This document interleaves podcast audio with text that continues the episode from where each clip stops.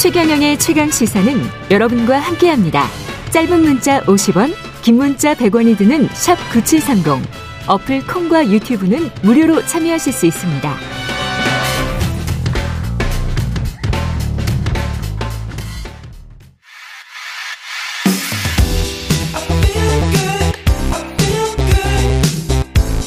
세상에 이익이 되는 방송 최경영의 최강 시사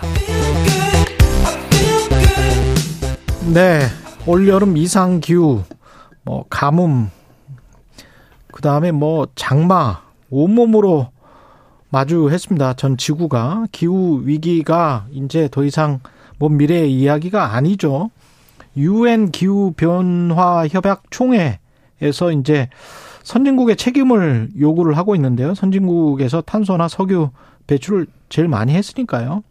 오이석 국제개발협력 활동가 나와 있습니다. 안녕하세요. 네, 안녕하십니까. 국제개발협력동가 예. 오이석입니다. 좀 간단하게 좀 자기 소개를 해주시면 국제 개발 협력이란 건 뭡니까? 네, 아마 뭐 국제 원조 아니면 ODA 같은 이름을 좀 많이 들어보셨을 것 같고. 있고요. 예. 사전적인 상당히 많습니다. 근데 좀 예. 개인적으로 뭐 더불어 사는 지구를 만드는 과정이라고 정의하고 있습니다. 예.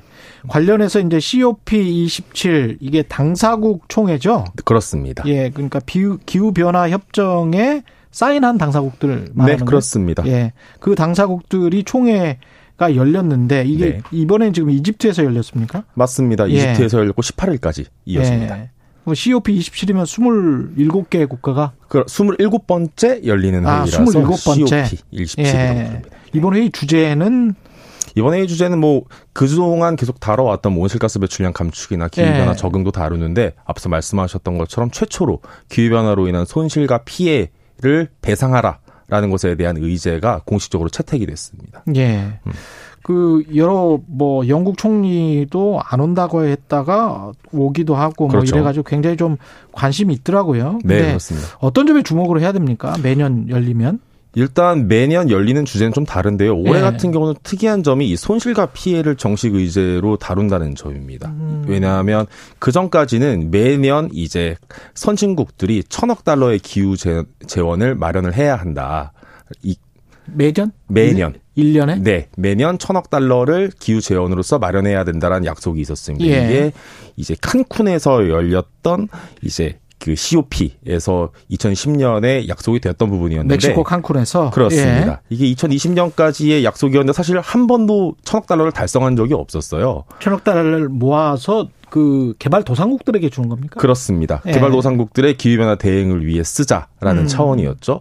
그렇게 한 번도 이제 천억 달러조차도 달성을 해본 적이 없었는데 이제 이번에 들어서는 손실과 피해만을 다루는 배상금을 따로, 따로. 신설하자라는 것이 특이할 만한 조입니다. 양 그양 잘하고 해야 되겠습니다. 만약에 이제 선진국 우리까지 포함하면 이제 선진국이겠죠. 네. 선진국들 이미 이제 석탄이나 석유를 많이 활용해서 어떤 경제적인 발전을 이루고 경제적 이득을 취한 그룹이 있을 것이고 그렇습니다.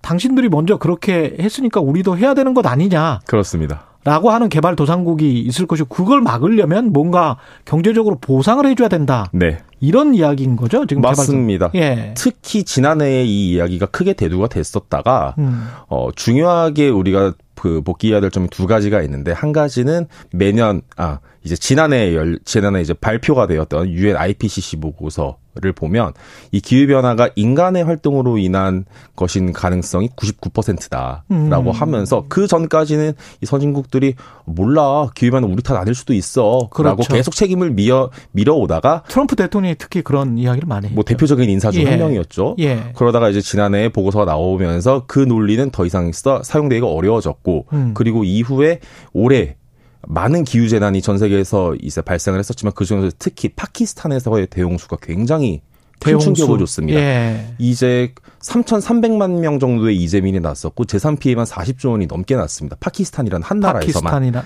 3,300만 명? 네. 이 나라가 이제 인구가 한 2억 명이 됩니다. 파키스탄이. 2억 명 중에서 뭐 10, 한 5%가 이재민이에요? 네.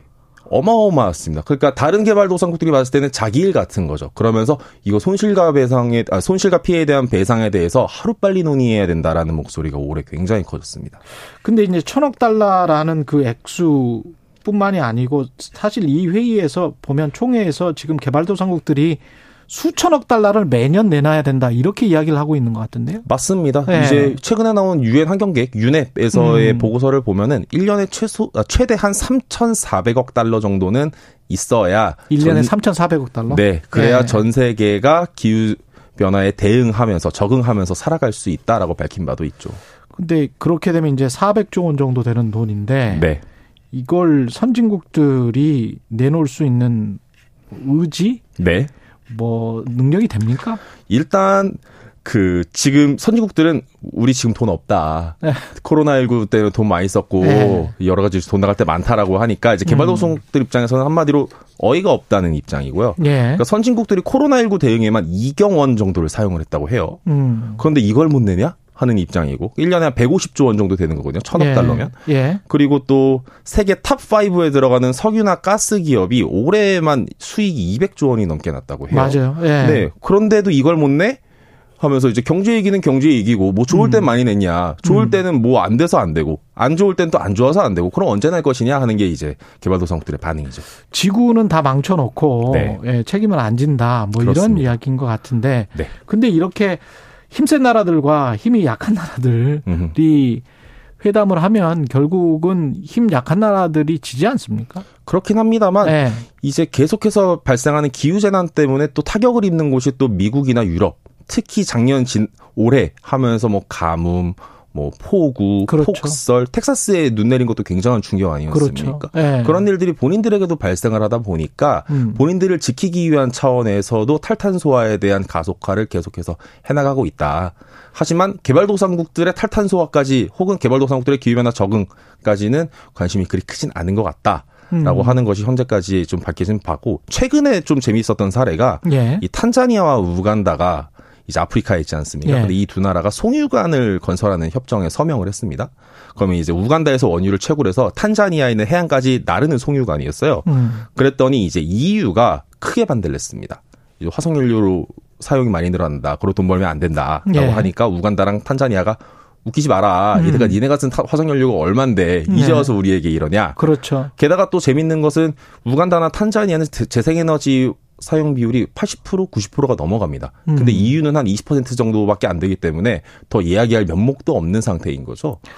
근데 이 책임이 큰 나라들이 동참을 하긴 해야 되는데 유권자들이 그 돈 내라면 우리도 지금 먹고 살기 힘들어 뭐 이렇게 분명히 네. 이야기할 거란 말이죠. 그렇습니다. 예. 어떻게 해야 될까요? 역시 시민들의 요구가 계속해서 일단 이어져야 되는 건 아닌가 싶은 음. 생각이 듭니다.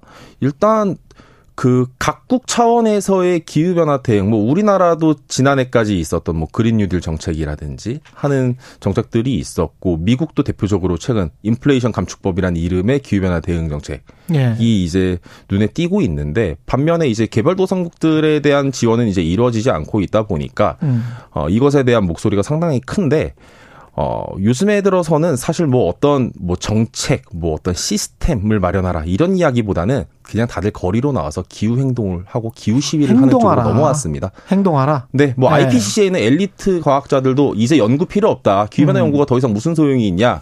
행동하지 않는 것이 문제지. 라고 이제 이야기를 하면서 뭐 그레타 툰베리도 마찬가지고 예. 이런 COP 계속 열리는 것 자체가 그린워싱이다라고 이야기하는 것 자체가 공허하다. 예 행동이 예. 없기 때문이라는 거죠. 그래서 음. 오히려 행동을 굉장히 많이 원하고 있는 추세로 가고 있고 올해 말만 하고 회의만 한다. 네. 그래서 예. 올해 같은 경우도 이제 우리나라도 기후 시가 3만 5천 명 정도 이제 모여서 이제 있었는데 내년에는 우리나라도 더 많은 시 이제 시민들이 시위에 참여하지 않을까 싶습니다. 이번 회의에서 제가 눈여겨본 게 유엔 사무총장이 해수면 상승 속도를 이야기하는데 90년대에 비해서 한 두 배 정도 빠르게 상승을 하고 있더라고요. 그렇습니다. 북극이 더욱 빠르게 녹고 있고 남극도 녹고 있죠. 음. 이런 상황으로 가면은 우리나라도 잠길 수가 있다는 건데 일부 지역들이 우리나라도 지금 뭐 부산이라든지 뭐 인천공항의 사례도 있고 그렇죠. 일부 지역들 잠길 가능성이 매우 높고요. 네. 실제로 뭐 베트남 같은 나라가 상당히 대표적인데 베트남 그렇죠. 호치민 우리나라 분들도 여행 자주 가시지 않습니까? 근데 호치민 근처에 흐르는 메콩강 삼각주, 음. 메콩 델타 지역이 장기적으로는 잠길 가능성이 매우 높고 이미 잠기기 시작을 했습니다. 나라가 없어지는 나라들도 있잖아요. 마다가스카르 같은 뭐 마다가스카르도 일부 이제 해안가는 사라질 것일 것 같고 음. 뭐 오세아니아 국가들도 그럴 것이고 그러면서 이런 국가들은 아예 장기적으로 이주하는 것 자체가 기후 변화 대응 그렇죠. 정책입니다. 높은 지역으로. 네. 근데 그 이주를 받아주는 또 국가들 입장에서는 또 난민이 된단 말이죠. 그렇습니다. 뭐 베트남 정도 된다면 다른 지역으로라도 이주를 시키겠지만 더 네. 작은 나라들은 그것도 유연하죠. 그러니까 전 지구적으로 대응을 하지 않으면 행동하지 않으면 이게 풀릴 수가 없는 문제입니다. 그리고 네. 최대한 빨리 예, 대응을 해야 나중에 들어갈 비용과 노력도 줄 것이다. 최대한 빨리 행동을 해야 됩니다. 그렇습니다. 예. 오이석 국제개발협력 활동가였습니다. 고맙습니다. 감사합니다. 상인배님, 지금부터라도 기후위기에 대해서 관심 가져야. 2827님, COP 총회 같은 자리에서 선진국들이 말잔치만 하지 말고 다들 진심으로 대응해 줬으면 좋겠습니다. 이런 말씀 하셨습니다. 11월 8일 화요일 KBS 일라디오 최경령의 최강 시사였습니다. 고맙습니다.